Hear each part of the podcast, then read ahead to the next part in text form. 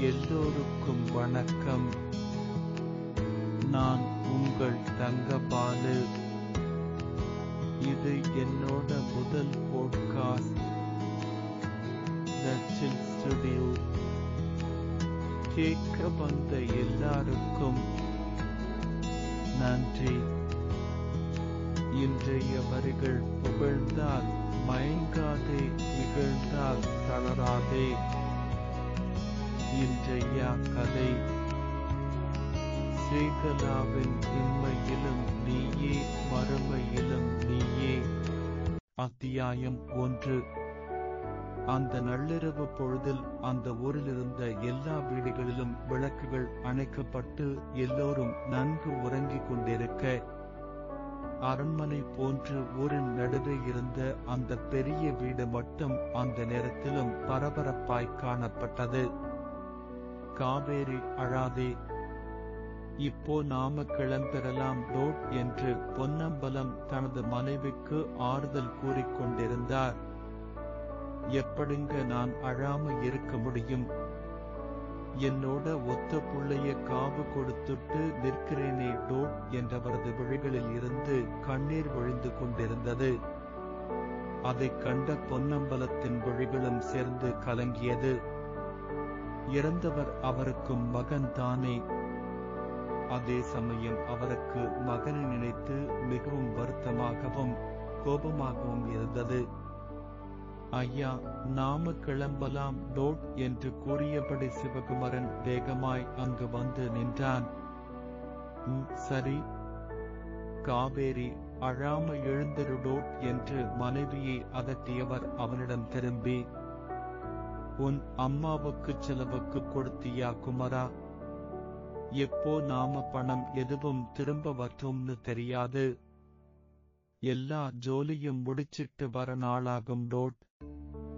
அதெல்லாம் கொடுத்துட்டேன் ஐயா நாம் கிளம்பலாம் என்றவன் அவர்களது உடமைகளை எடுத்துக்கொண்டு காரை நோக்கி சென்றான். பெரியவர்கள் ஏறியதும் கார் கதவை சாற்றிய சிவகுமரன் தனது அன்னையிடம் விடைபெற்றுக் கொண்டு பின்பு ஓட்டுநர் இருக்கையில் அமர்ந்து காரை கிளப்பினான். எடுத்ததுமே அவன் வேகமெடுக்க எப்போதும் அவனை அதட்டும் பொன்னம்பலம் என்று எதுவும் கூறாது. தனக்குள் உழந்து கொண்டிருப்பதைக் கண்டு அவன் மிகவும் வருத்தமுற்றவன். பின்பு சாலையில் தனது கவனத்தை பதித்தான். திருப்பதி அருகே இருக்கும் வேதானந்தபுரத்தில் இருந்து சென்னையை நோக்கி கார் சீறி பாய்ந்தது. அடுத்த சில மணித்துளிகளில் மூவரும் சென்னை வந்துவிட்டிருந்தனர். எங்கே எப்படி செல்வது என்று தெரியாது விழித்த சிவகுமரன் பின்னால் திரும்பி பார்த்து ஐயா அட்ரஸ் சொன்னீங்கன்னா இறங்கி விசாரிச்சிட்டு வருவேன் டோட் என்று கூற போய் எனக்கு வீடு தெரியும் குமரா. இப்படியே நேரா போ என்ற பொன்னம்பலம் மகனின் வீட்டிற்கு செல்வதற்கான வழியை அவனிடம் கூறினார். அரை மணி நேரத்தில் அரண்மனை போன்றிருந்த வீட்டின் முன் வாயிலில் போய்க்காரை காரை நிறுத்திய சிவகுமரன் அந்த வீட்டின் பிரம்மாண்டத்தை அண்ணாந்து பார்த்தான். வீடுதான் உயரம் என்றால் அதே போன்று சுற்றுச்சுவரும் உயரமாக இருந்தது. இவர்களது காரை கண்ட காவலாளி யார்? என்னவென்று விசாரிக்க. பொன்னம்பலம் தான் யாரென்று கூறியதும் அவன் பணிவுடன் உடனே கதவை திறந்து விட்டான். காரை உள்ளே செலுத்திய சிவகுமரன் வீட்டின் பிரம்மாண்டத்தைக் கண்டு விழிவிரித்தான்.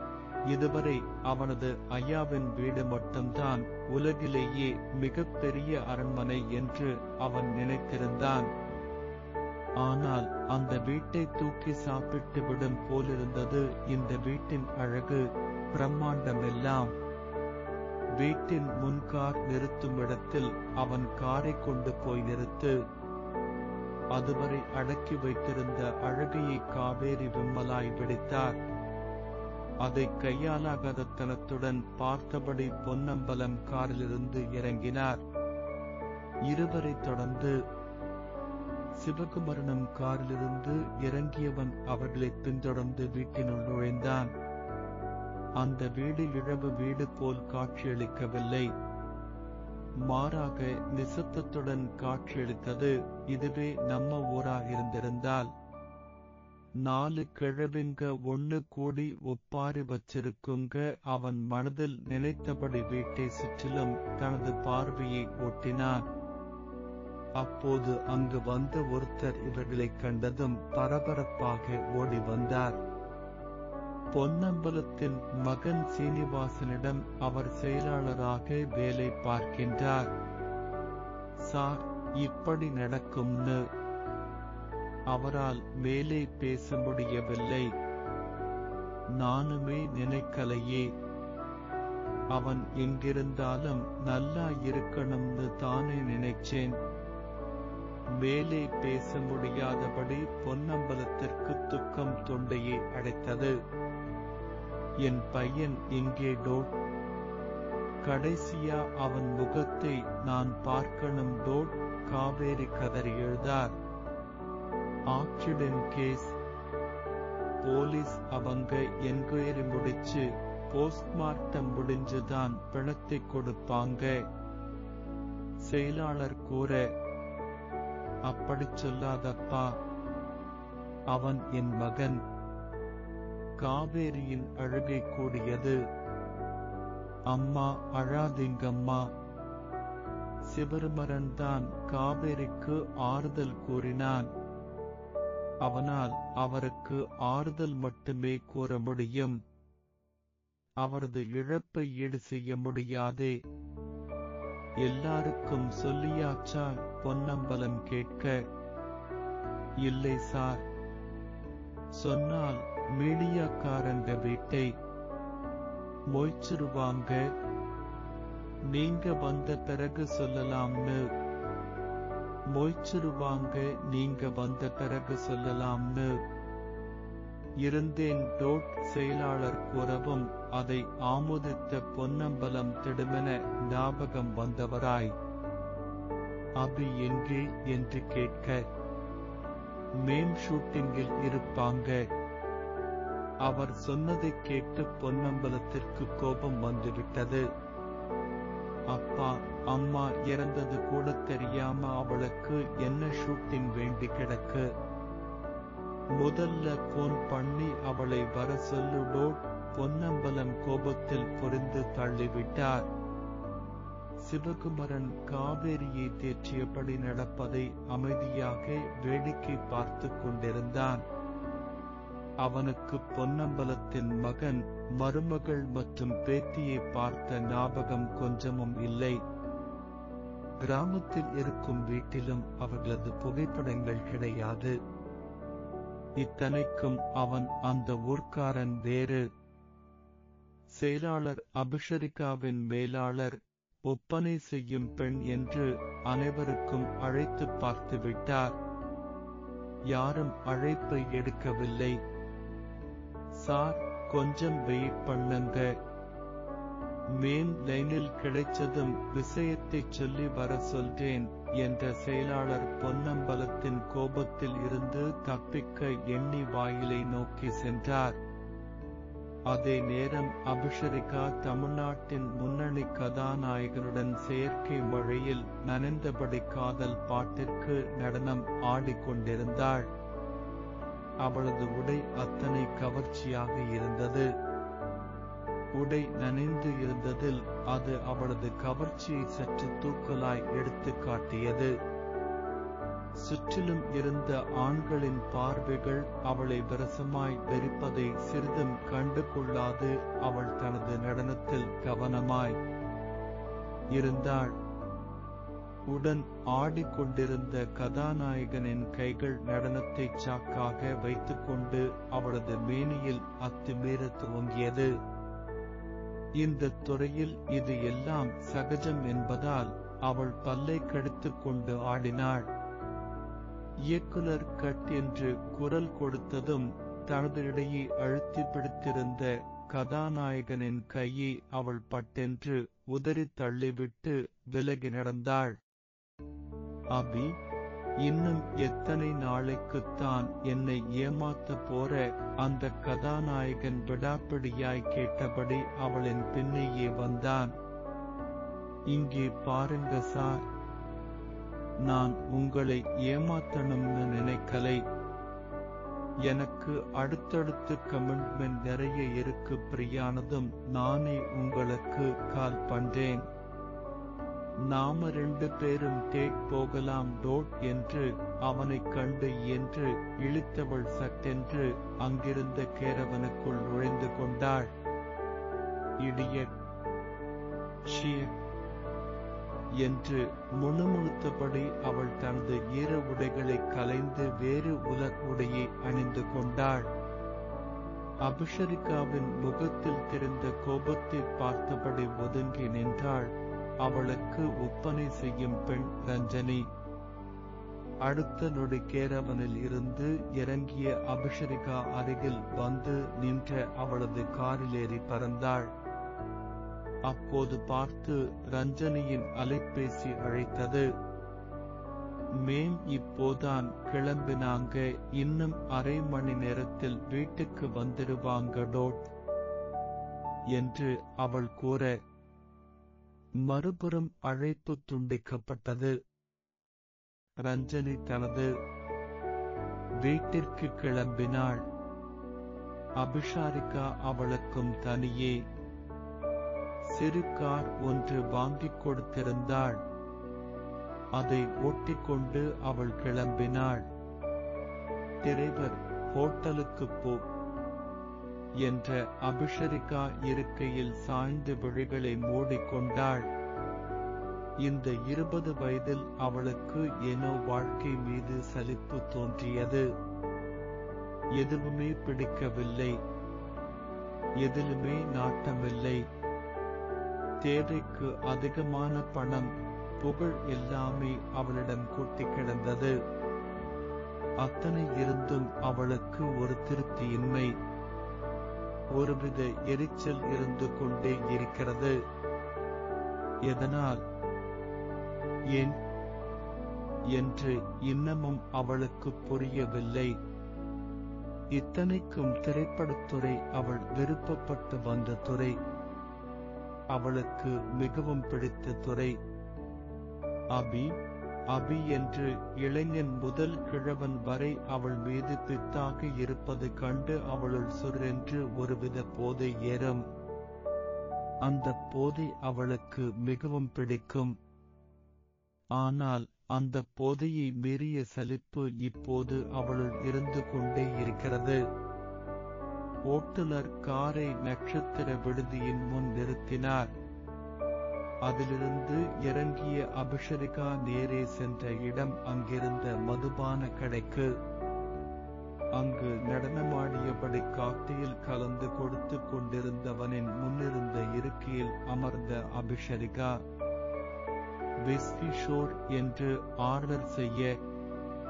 அவன் விஸ்கி எலுமிச்சிச்சாறு சீனி ஐஸ்கட்டிகள் எல்லாவற்றையும் சரியான விகிதத்தில் தனது கையிலிருந்த பெரிய பாட்டிலில் கலந்து குலுக்கத் துவங்கினார்.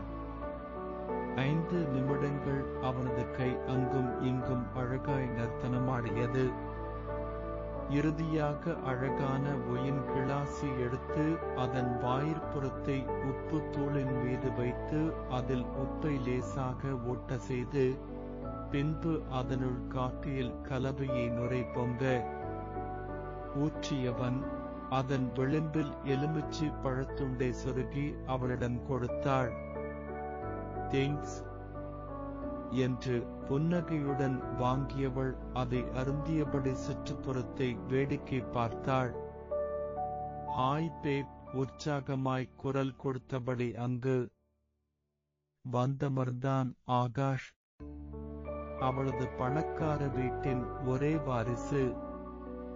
பள்ளி தோழன் ஹாய் அக்கி என்றவளின் விழிகளில் லேசாக போதை ஏறியிருந்தது நான் வர்றதுக்குள்ள ஆரம்பிச்சாச்சா என்றவன் தனக்கு வேண்டியதை ஆர்டர் கொடுத்தான்.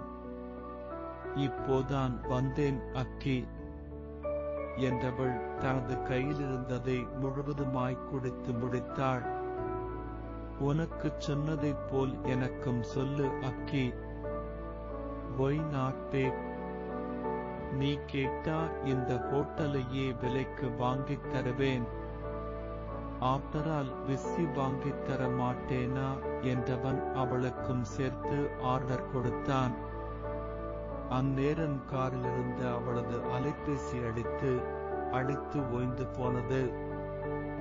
வேறு வழியின்றி ஓட்டுநருக்கு அழைத்து விஷயத்தைச் சொன்னார் அவளது தந்தையின் செயலாளர். சார் மேம்பாரில் இருக்காங்க. நான் எப்படி உள்ளே போறது? ஓட்டுநர் மிகவும் தயங்கினான் அவன் தனது எஜமானி அம்மாவின் தெரிந்தவனாயிற்றே. கோபம் பற்றி நன்கு கால்ல நடந்து போமேன். அவங்களை பெத்தவங்க இறந்துட்டாங்க.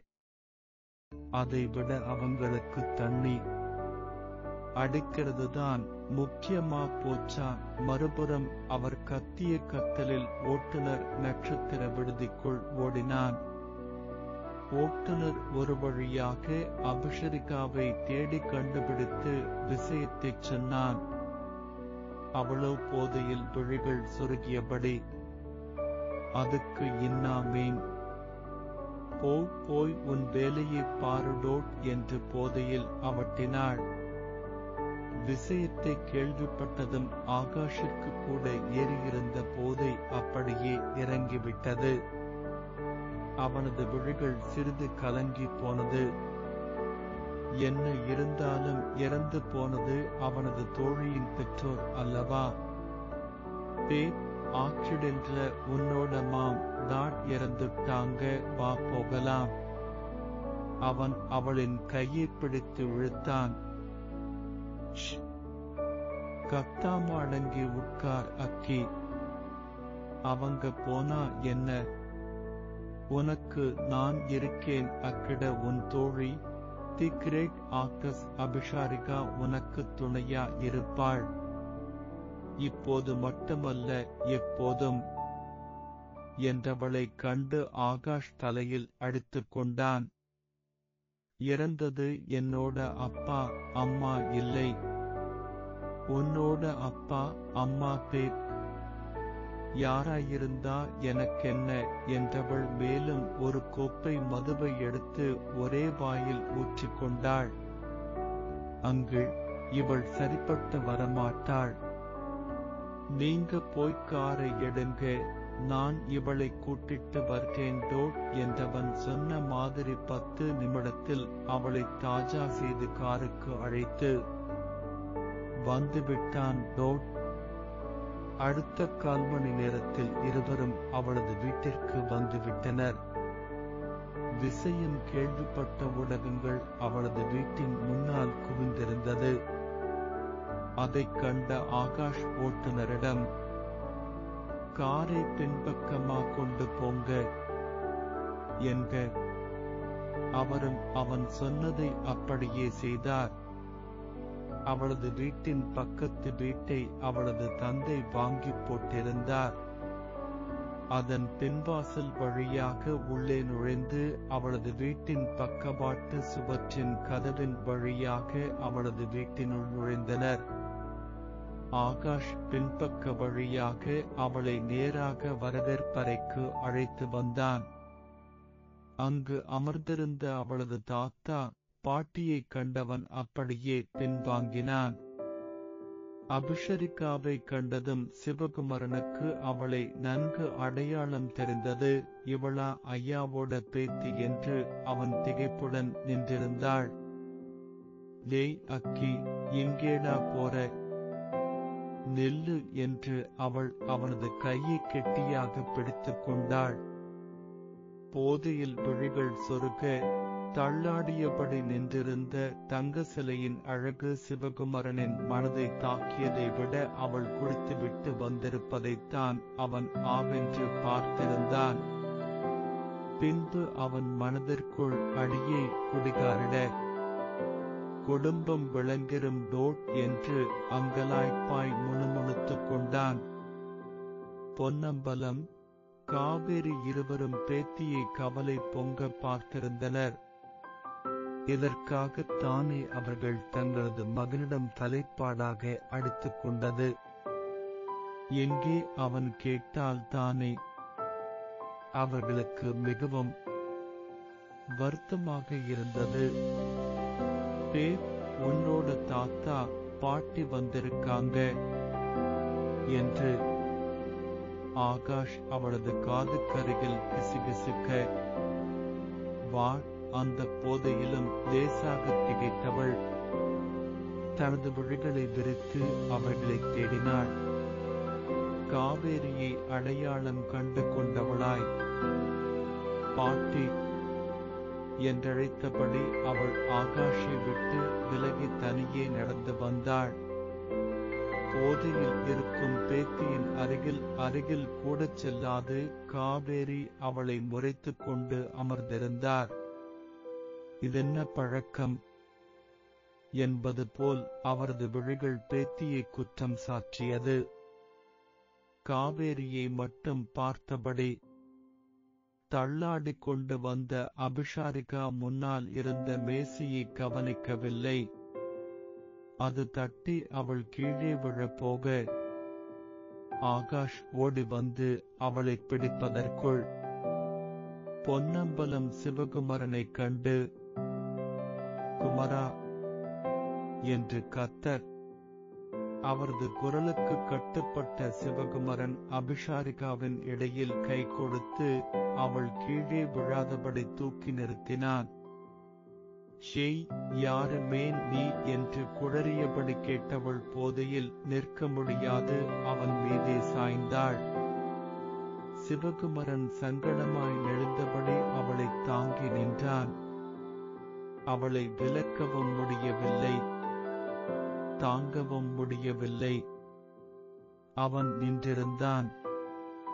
பெரும் அவஸ்தையுடன் காவேரி அபியே ரூமுக்கு அழைச்சிட்டு போ என்று பொன்னம்பலம் உத்தரவிட காவேரி பேத்தியை அழைத்துச் செல்ல வந்தார். அவரால் அவளது பார்த்தை தாங்க முடியவில்லை. அதைக் கண்டு ஆகாஷ் தோழி அருகில் வந்தான். ஆகாஷ் இப்போ என்ன மணி? எத்தனைன்னு உனக்கு தெரியுமா? நீ உன் வீட்டுக்கு போடோ பொன்னம்பலம் அவனை தடுத்தார்.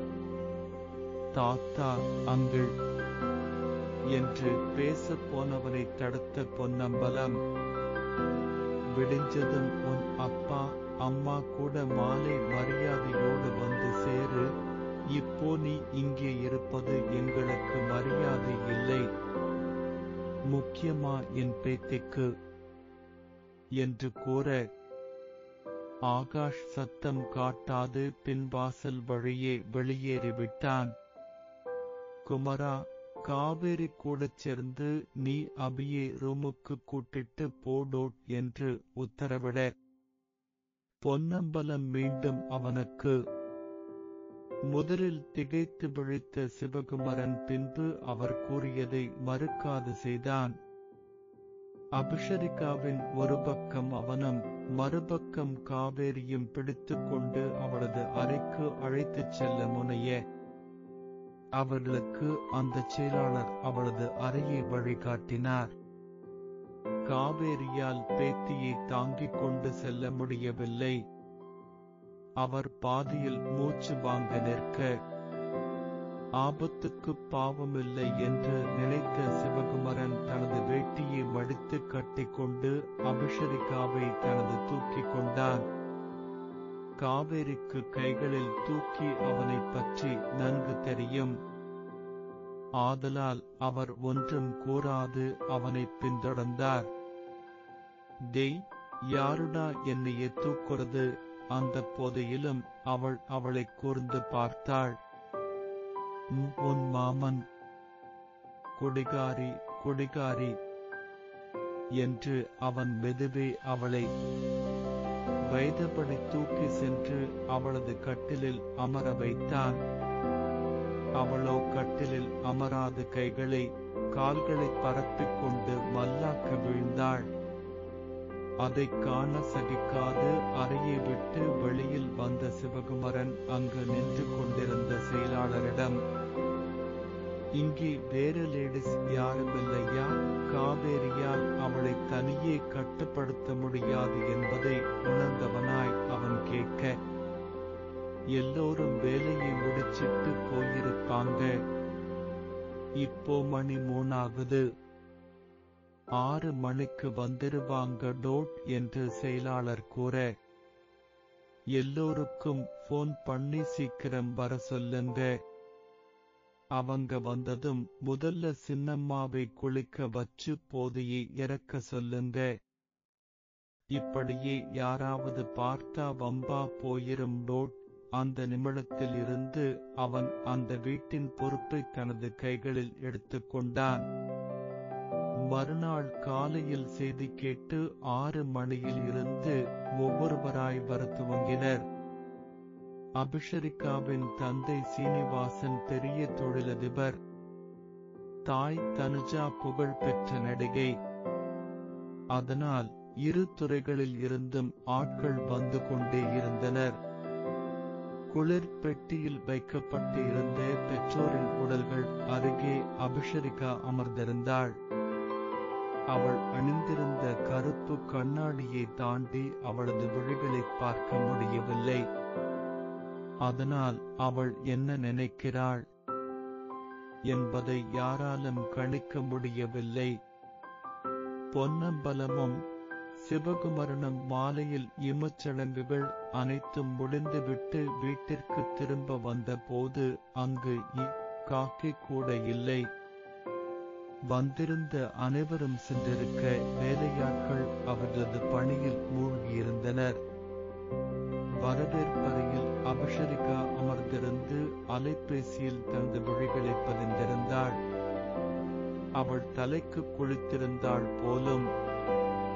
இடைவரை நீண்டிருந்த தலைமுடியை விரித்து காயப்போட்டிருந்தாள் அடர் கருப்பு நிறத்தில் இருந்த முடியில் ஆங்காங்கே தங்க நிறத்தில் கலரிங் செய்திருந்தாள். அபி என்றழைத்த தாத்தாவை அவள் ஏறிட்டு பார்த்தாள். செக்கச்சிவில் என்று சிவந்திருந்த அவளது விழிகளைப் பார்த்த சிவகுமரன் போதையில் சிவந்திருக்கா? இல்லை உண்மையில் அழுததால் சிவந்திருக்கா? என்று மனதிற்குள் பட்டிமன்றம் நடத்தி கொண்டிருந்தான். உன் கூட பேசணும். நான் குளிச்சிட்டு வந்துடுறேன் டோட் என்றவர் உள்ளே செல்ல. அவரைத் தொடர்ந்து அவனும் உள்ளே சென்றான். மீண்டும் பொன்னம்பலம் அவளிடம் பேச வந்தபோது சிவகுமரன் வெளியில் செல்ல போனான். அவனைத் தடுத்த பொன்னம்பலம் நீ இருக்குமரா என்று கூற அவனோ அவளைப் பார்க்காது அமைதியாக கைகளைக் கட்டிக்கொண்டு அங்கு நின்றிருந்தான். அவளும் அவனைச் சிறிதும் கண்டு கொள்ளவில்லை. மதிக்கவும் இல்லை. போதையில் நடந்ததை மறந்துவிட்டாள் போலும். அபி நீ இங்கே இருந்தது போதும். பேசாமல் எங்க கூட கிளம்புடோட் என்று அவர் கண்டிப்புடன் கூற வாட் அந்த பட்டிக்காட்டுக்கா? நானா? குற்றோ என்று தோளை குலுக்கியவள்.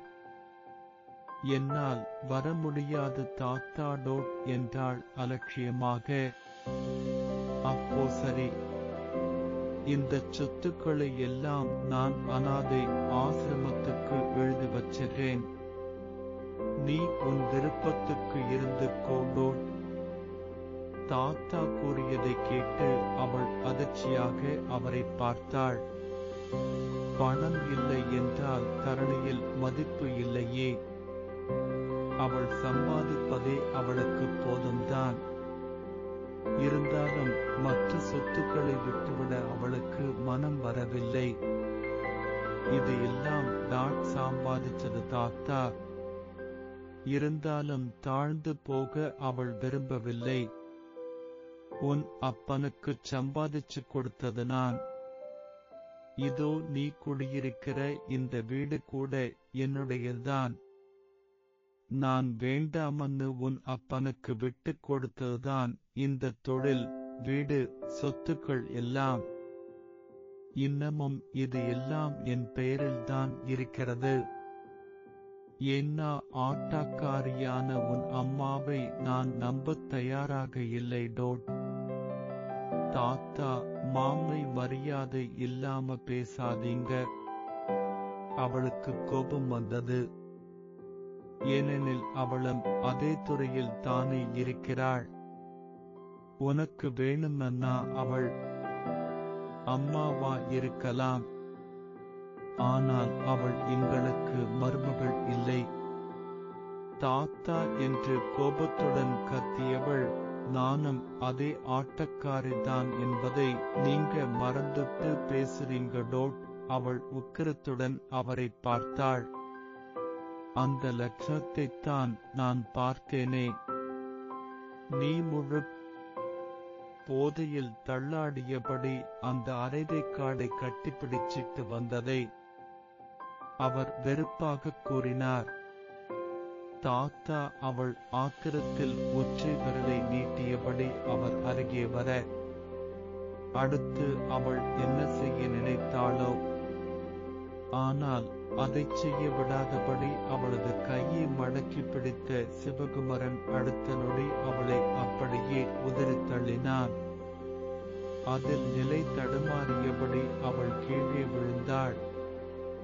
பெரியவங்க பேசும்போது அது என்ன அசிங்கமா கை நீட்டுற பழக்கம் என்று அவன் அவளை அதட்ட அவனது திடீர் செயலில் அவள் வெக்கித்தபடி அவனை பார்த்திருந்தாள். பொன்னம்பலம் உணர்வுகளை தொலைத்த முகத்துடன் அமர்ந்திருந்தார். என்ன சத்தம் இங்கே? என்றபடி உள்ளறையில் இருந்து வந்த காவேரி அக்கறையில் விழுந்து கிடப்பதைக் கண்டு அவள் அருகில் ஓடி வந்தார். ஐயோ அபி! என்னாச்சு? என்று அவர் அவளை தூக்க முயல். அவரை ஒதுக்கிவிட்டு தானாக எழுந்து நின்றவள். ஒண்ணுமில்லை பாட்டி கால் தடுக்கி கீழே விழுந்துட்டேன் என்று கூறி சமாளித்தாள். உனக்கு இன்னும் போதை தெளியலையா? நான் வேணா எலுமிச்சம் பழச்சாறு கொண்டு வரவா? அபி காவேரி அப்பாவியாக கேட்க. பாட்டி சிவகுமரனை கண்டு முறைத்தபடி அவள் பல்லை கடிக்க. அவனோ வேறு பக்கம் பார்த்தபடி நமட்டுச் சிரிப்பு சிரித்தான். இதோ இவன்தான் என்னை கீழே தள்ளிவிட்டான். தோட் சிறுபிள்ளை போன்று அவள் அவன் புறம் தனது கையை நீட்டினாள். குமரனா இருக்காதே. அவன் நல்ல பையனாச்சே டோட். காவேரி அவனுக்கு பரிந்து பேச அப்போ நான் பொய் சொல்றேனா அவள் கோபம் கொள்ள. சிவகுமரனோ மறந்தும் அவள் புறம் திரும்பவில்லை. பொன்னம்பலம் நடந்ததை மனைவியிடம் கூற காவேரி கணவரை முறைத்தவராய். அபி உனக்கு இங்கே தனியா இருக்க கஷ்டமா இருக்கும் இல்லையா? அதான் தாத்தா. கூப்பிட்டு இருப்பார். தப்பா நினைச்சுக்காதே என்று பேத்தியை சமாதானப்படுத்த முயன்றார். பார்த்திருந்தாள். பொன்னம்பலம் உணர்வுகளை தொலைத்த முகத்துடன் அமர்ந்திருந்தார். என்ன சத்தம் இங்கே என்றபடி உள்ளறையில் இருந்து வந்த காவேரி அக்கறையில் விழுந்து கிடப்பதைக் கண்டு அவள் அருகில் ஓடி வந்தார். ஐயோ அபி என்னாச்சு? என்று அவர் அவளை தூக்க முயல். அவரை ஒதுக்கிவிட்டு தானாக எழுந்து நின்றவள். ஒண்ணுமில்லை பாட்டி கால் தடுக்கி கீழே விழுந்துட்டேன் என்று கூறி சமாளித்தாள். உனக்கு இன்னும் போதை தெளியலையா? நான் வேணா எலுமிச்சம் பழச்சாறு கொண்டு வரவா அபி காவேரி அப்பாவியாக கேட்க பாட்டி சிவகுமரனை கண்டு முறைத்தபடி அவள் பல்லை கடிக்க அவனோ வேறு பக்கம் பார்த்தபடி நமக்கு சிரித்துச் சிரித்தான். இதோ இவன்தான் என்னை கீழே தள்ளிவிட்டான். தோட் சிறுபிள்ளை போன்று அவள் அவன் புறம் தனது கையை நீட்டினாள். குமரனா இருக்காதே. அவன் நல்ல பையனாச்சே டோட். காவேரி அவனுக்கு பரிந்து பேச அப்போ நான் பொய் சொல்றேனா அவள் கோபம் கொள்ள சிவகுமரனோ மறந்தும் அவள் புறம் திரும்பவில்லை. பொன்னம்பலம் நடந்ததை மனைவியிடம் கூற காவேரி கணவரை முறைத்தவராய். அபி உனக்கு இங்கே தனியா இருக்க கஷ்டமா இருக்கும் இல்லையா? அதான் தாத்தா கூப்பிட்டு இருப்பார். தப்பா நினைச்சுக்காதே என்று பேத்தியை சமாதானப்படுத்த முயன்றார். நினைச்சப்போ எல்லாம் என்னால் எங்கேயும் வர முடியாது பாட்டே. என்னை நம்பி கோடிக்கணக்கில் பணம் போட்டு இருக்கிற ப்ரொடியூசர்ஸ் எல்லாம் பாவம் டோட் எவனோ ஒருத்தனை பாவம்னு உனக்கு சொல்ல முடியாது. ஆனா சொந்த தாத்தா பாட்டியை பார்த்தால் உனக்கு பாவமா கோபத்துடன் கேட்க இல்லையா பொன்னம்பலம்? ச்சு. எனக்கு கொஞ்சம் தென் கொடுங்க என்றவளை அதற்கு மேல் பொன்னம்பலம் தொந்தரவு செய்யவில்லை. ஆனால் அன்றிலிருந்து மூன்றாவது நாள் அபிஷரிகா பொன்னம்பலத்தின் முன் கோபமாய் வந்து நின்றாள். யாரை கேட்டு என்னுடைய ஒப்பந்தத்தை எல்லாம் கேன்சல் பண்ணினீங்க? யாரை கேட்கணும்? நீ சொன்ன கோடிக்கணக்கான பணத்தை கொடுத்து உனக்கான நிம்மதியை நான் வாங்கிக் கொடுத்து இருக்கேன். டோட் பொன்னம்பலம் சொன்னதும் ஒரு நொடி அமைதி காத்தவள் மறுநொடி சும்மா இருந்தால் நிம்மதி கோபத்துடன் கேட்க நிம்மதி வந்துவிடுமா சற்று? எங்களுடன் வந்து பாரு. உன்னிடம் வந்துவிடும் டோட் உண்மையான நிம்மதி வந்துவிடும் என்ற தாத்தாவை கண்டு அவளுக்கும் போய் பார்த்தால்தான் என்னவென்று தோன்றியது. சில நாட்களாக அவளது மனதில் எழும் சலிப்பு அவளை இப்படி யோசிக்க வைத்தது. அவள் சம்மதித்ததும் ஒரே வாரத்தில் பொன்னம்பலம் வீடு தொழில் எல்லாவற்றிற்கும் தனித்தனியே அவருக்கு நம்பகமான ஆட்களை வைத்துவிட்டு பேத்தியை அழைத்துக் கொண்டு தனது கிளம்பிவிட்டார் சொந்த ஊருக்கு கிராமத்து வீட்டை கண்டதும் ஒரு நொடி முகத்தை சுழித்த அபிஷரிகா பின்பு தனது முகத்தை சரி செய்து கொண்டாள். வீட்டிற்குள் நுழைந்ததும் பொன்னம்பலம் பேத்தியை அழைத்து நான் சொல்லும் பையனை நீ கல்யாணம் பண்ணினால் சொத்துக்கள் எல்லாத்தையும் உன் பெயருக்கு எழுதி வைப்பேன். இல்லைன்னா என்றவர் அழுத்தமாய் பார்த்துவிட்டு அவளை அப்புறம் உன் இஷ்டம் என்று விட்டு சென்று விட்டார். அவள்தான் உணர்வற்ற முகத்துடன் அப்படியே இறுகிப் போய் நின்றிருந்தாள். என்னங்க அபிக்கு இருபது வயசுதான் ஆகுது. அதுக்குள்ள எதுக்கு கல்யாணம் அறைக்கு வந்த காவேரி கணவனிடம் கேட்க உனக்கு புரியாது காவேரி இந்த சமயத்தில் அவளுக்குச் சொன்னால்தான் புத்தியில் ஏறும்.